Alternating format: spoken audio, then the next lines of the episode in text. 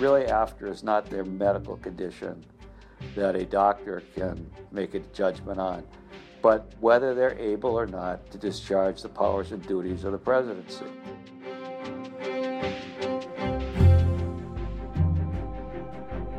Welcome back to Epidemic, the podcast about the science, public health, and social impacts of the coronavirus pandemic. I'm your host, Dr. Celine Gounder.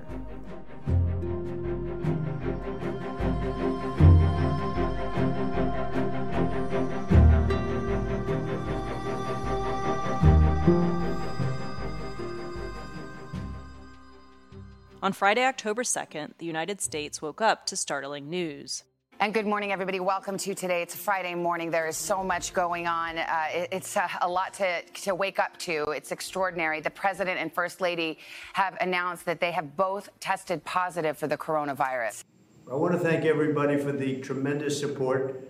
I'm going to Walter Reed Hospital. I think I'm doing very well but we're going to make sure that things work out. The First Lady is doing very well. President Trump was flown to Walter Reed National Medical Center in Bethesda, Maryland. He stayed there three nights. A small army of doctors oversaw his care, including an experimental treatment. Millions of Americans have been infected with the coronavirus this year, but things are different when you're the president presidents of the United States are off in their own zone of crazy when it comes to VIP care because people just lose it when a president shows up. And if something were to take a turn for the worse, questions would arise about who's really in control. I don't think that most American people thought very seriously about a, uh, having a president hospitalized and on experimental uh, medications. It could even be seen as a national security threat. They were told it is a matter of national security, and you will go to jail for the rest of your life if you disclose this. Donald Trump is not the first American president to find himself in the hospital. And with an election just weeks away, with the oldest candidates to ever run for president on the ballot in the middle of a pandemic, well, let's just say there are a lot of questions about the health of our leaders right now. But we're going to take a step back from the news to see how past presidents have handled their health while in office. We'll find out why being a VIP in the hospital might lead to worse outcomes, and we'll see how past health crises in the presidency have shaped the mechanisms that keep the government operating, even in the direst of moments. Today on Epidemic, COVID 19 and a very important patient.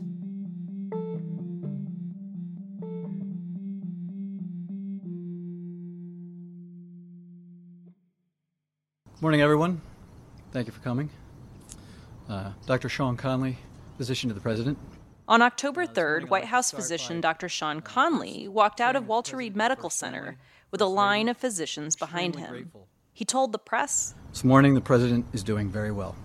But soon after the press conference, White House Chief of Staff Mark Meadows told reporters the President's condition was more serious than his doctors had let on. Well, historically, presidents have not been very happy to share with the public any information that makes uh, them look compromised in any way.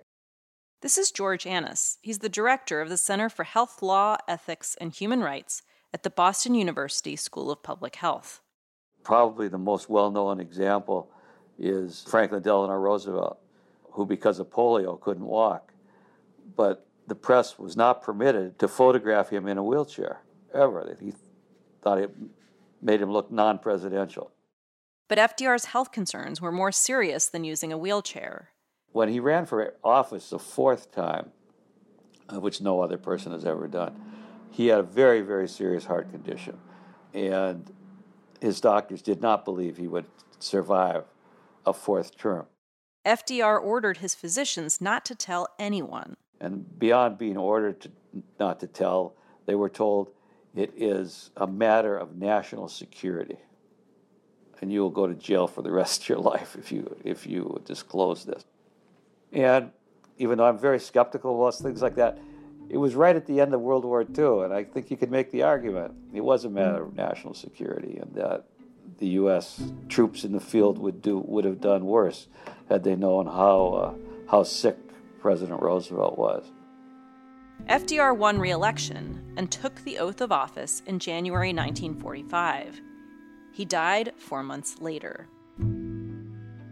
Presidential physicians have had to balance the health of their patients with the political realities of the office. Dr. Conley later acknowledged that he had not been upfront about President Trump's experience with COVID during that October 3rd press conference because he wanted to present an upbeat attitude. Other presidential physicians have been in similar situations. When President James Garfield was shot in 1881, his physician lied about the severity of the president's wounds.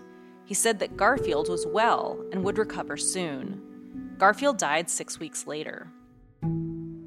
President Grover Cleveland had a secret surgery on a yacht to remove a cancerous lesion from his mouth. He swore his doctors to secrecy. He thought news of his surgery would encourage an attack on the United States. But presidential physicians also make life saving decisions, like Ronald Reagan's physician, Dr. Daniel Ruge. In 1981, President Reagan was leaving a speaking engagement in Washington, D.C., when he was shot walking to his limousine. fired. fired. Some injuries. Uh, one on. The bullet ricocheted off President Reagan's limousine and caused serious internal bleeding. Roger, we want to go to the emergency room of George Washington. Oh, George Washington fast. Roger, Sergeant. Dr. Ruge could have personally taken over the president's care. He could have insisted on famous surgeons coming to the ER to remove the bullet from Reagan's body, but he didn't. He stepped back and let the hospital's team do their job. Many said that the decision to not get involved, to not do anything special, for the President of the United States of all people, may have saved Reagan's life.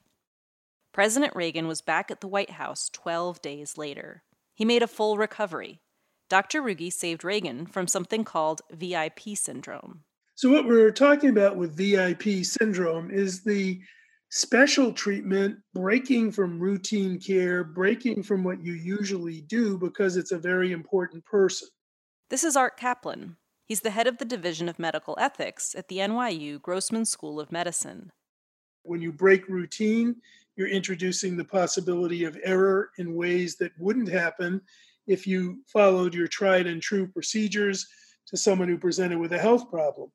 Art says there are a lot of things that lead to this. The staff might be starstruck and get distracted from the task at hand. They might be nervous something will go wrong and they'll be blamed for killing a president or someone famous. Or the VIP might demand special treatment that results in suboptimal care. Before Art started working at NYU, he was at another hospital when a VIP from the Middle East arrived for a kidney transplant. And he came with a whole entourage. He must have brought 35 people with him, and they took up an entire floor of the hospital, private wing. His security people are everywhere. He had special food, special sheets. The red carpet was rolled out. The hospital's doctors met with the leader and explained the procedure and the team who would perform the operation. He says, No, no, no, no. I want the department chairperson to do it because he's the most famous person and that's who I want.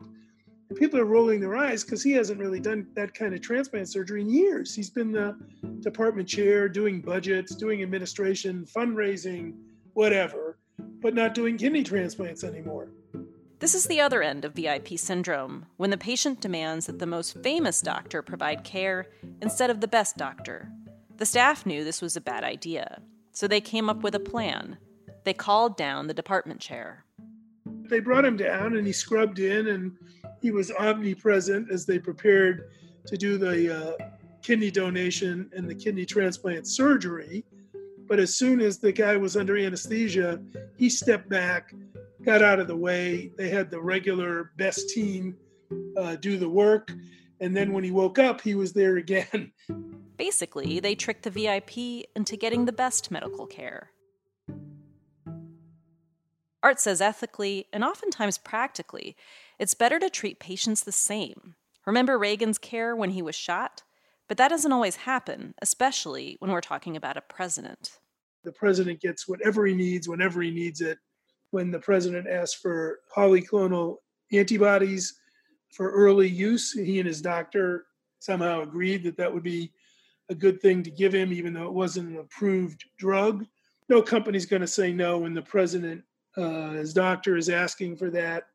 While President Trump was at Walter Reed, his COVID care was hardly routine. he was given the antiviral remdesivir, a monoclonal antibody cocktail from Regeneron, and the steroid dexamethasone, a highly experimental combo.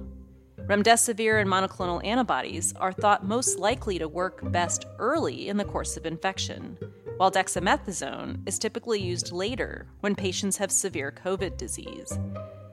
The monoclonal antibody therapy hasn't even been approved for emergency use.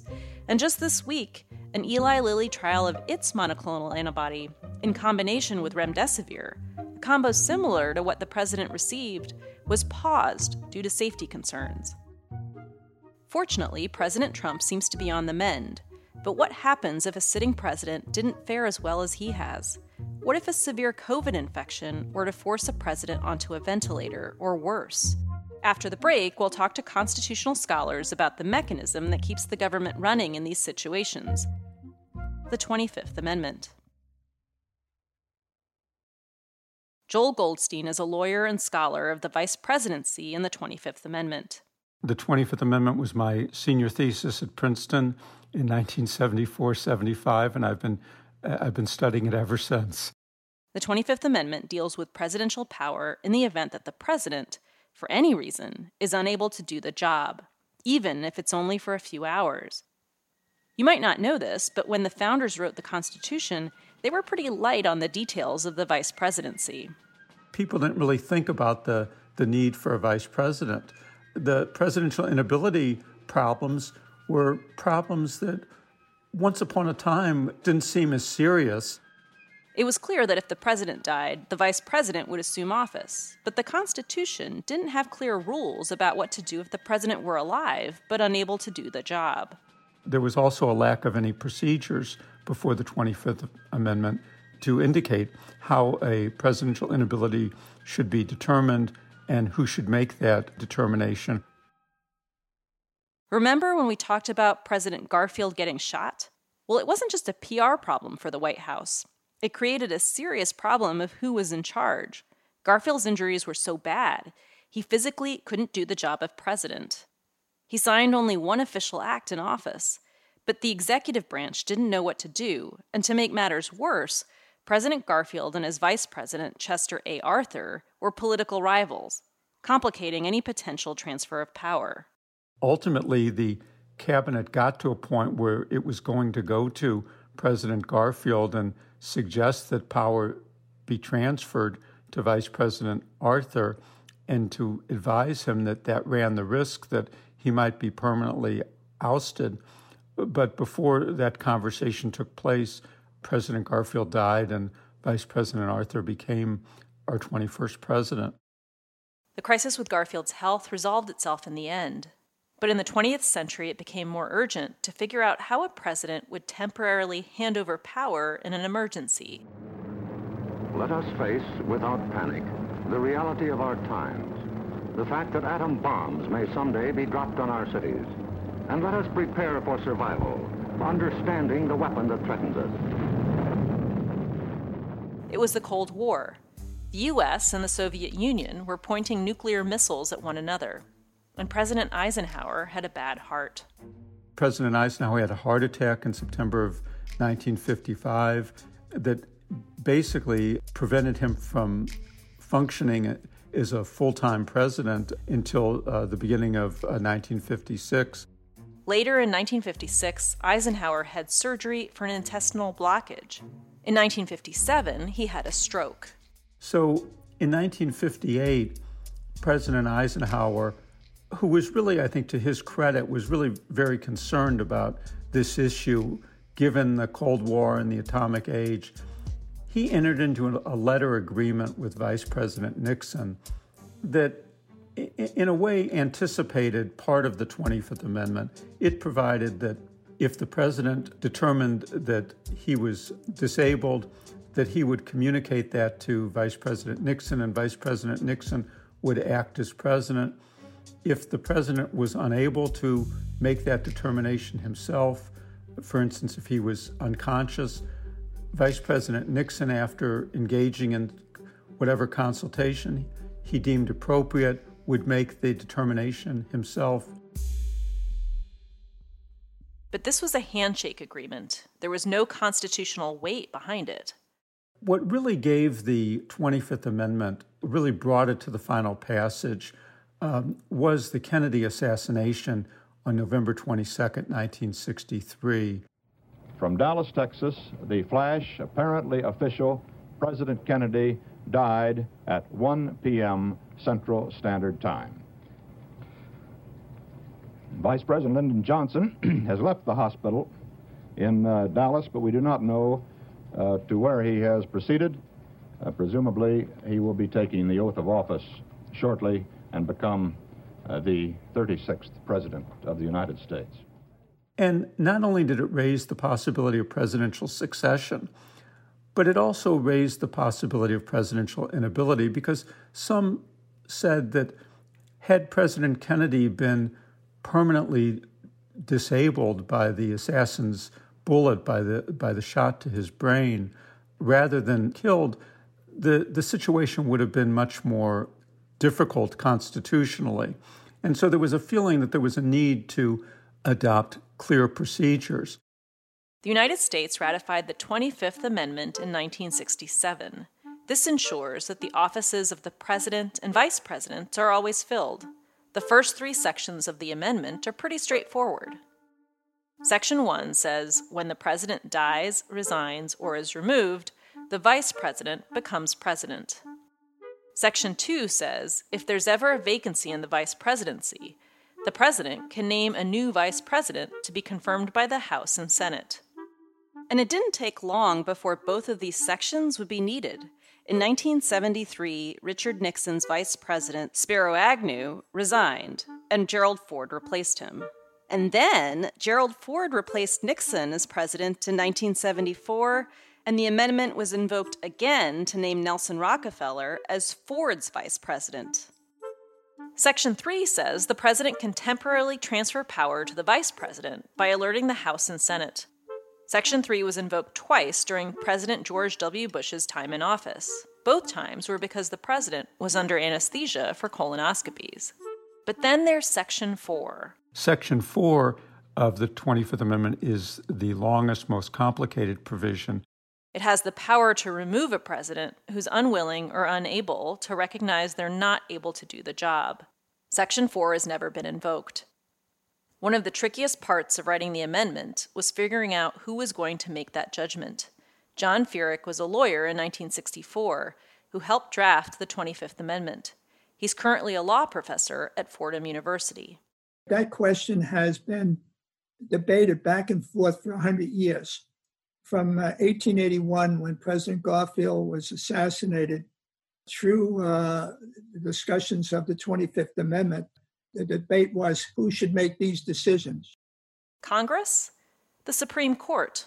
So when it came down to the final uh, uh days of making a decision, the sense was taken that the president is elected for a fixed term of four years, as is the vice president, and that he should not be removed from his powers and duties by um, anybody that would not have the confidence uh, of the American people. John and the other drafters of the amendment decided that trust lies with the vice president. If the vice president and a majority of the cabinet agree the president is incapable of doing the job, they could notify Congress and temporarily transfer power to the vice president. It gets complicated from there, and since it's never been done before, no one really knows how it would work, but ultimately, the president could be removed from office. I mean, if the cabinet decides with the vice president that the president is unable to discharge the powers and duties of the office, it's pretty hard to argue with that conclusion since the president has played a role in selecting the vice president and the cabinet. There's no set definition for what makes a president unable to fulfill their duties under the 25th Amendment, but George Annas says it would most likely be invoked if the president's state of mind was in doubt. Congress would agree with the vice president uh, to take away his uh, his powers if he thought he was not able to deal with reality, for example, because of a mental condition, rather than even if he was you know, quadriplegic, if he was in an accident that you know made him unable to walk or to use his arms, or you know, as long as his brain was functioning and he could talk and give orders, uh, that he would not be considered disabled for the purpose of the of the Twenty Fifth Amendment. Age is not a disability, but it brings up a lot of health questions for the American president. Donald Trump was the oldest person ever to become president back in 2016 at the age of 70. If Joe Biden wins the election, he would become president at the age of 78. Art Caplan, the bioethicist, thinks older candidates need to be more transparent about their health when running for high office. We don't need to learn every medical problem. If they have a fungal infection, I don't think that's going to impair their ability to serve as president or vice president or a senator. Um, but if they have these cognitive issues emerging or if they're on medication that might impair them, I think we do need to know that. But there's also a level of privacy needed to make sure the president gets the care they need. Here's George Annas. Whether the public should have access to information from those specialists is a different question and a much harder one. I have always argued, I could be wrong, that you're much more likely to get the president to seek psychiatric help, for example, or help from a from an Alzheimer's specialist, if he knows or she knows that it's going to stay secret, that nobody's going to find out about it, nobody's going to get access to that medical information. So, what's the role of the president's physician in all of this? The role of the medical uh, uh, profession is advisory, but the decisions on uh, of inability are ultimately made by the cabinet, the vice president, and those in Congress have to deal with it. It's not made by the, the medical community. The president's physician could consult with the vice president and cabinet, but they don't have any decision making authority. There have been calls to create a medical panel to independently review the president's health, but it's never gotten much support. It's just too political. Is this a medical decision or is this a political decision? I mean, what could be more political than a determination of whether the president can fulfill the powers and duties of his office? When it comes to the president, nothing is apolitical, not even their health.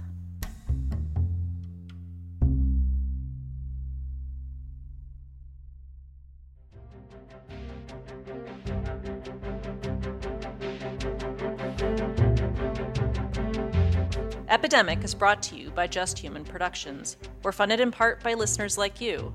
We're powered and distributed by Simplecast. Today's episode was produced by Zach Dyer and me. Our music is by the Blue Dot Sessions. Our interns are Tabata Gordillo, Annabelle Chen, and Brian Chen. If you enjoy the show, please tell a friend about it today. And if you haven't already done so, leave us a review on Apple Podcasts. It helps more people find out about the show. You can learn more about this podcast, how to engage with us on social media, and how to support the podcast at epidemic.fm. That's epidemic.fm. Just Human Productions is a 501c3 nonprofit organization, so your donations to support our podcasts are tax deductible. Go to epidemic.fm to make a donation. We release Epidemic every Friday, but producing a podcast costs money. We've got to pay our staff, so please make a donation to help us keep this going. And check out our sister podcast, American Diagnosis. You can find it wherever you listen to podcasts or at americandiagnosis.fm. On American Diagnosis, we cover some of the biggest public health challenges affecting the nation today. In season one, we covered youth and mental health. In season two, the opioid overdose crisis. And in season three, gun violence in America. I'm Dr. Celine Gounder. Thanks for listening to Epidemic.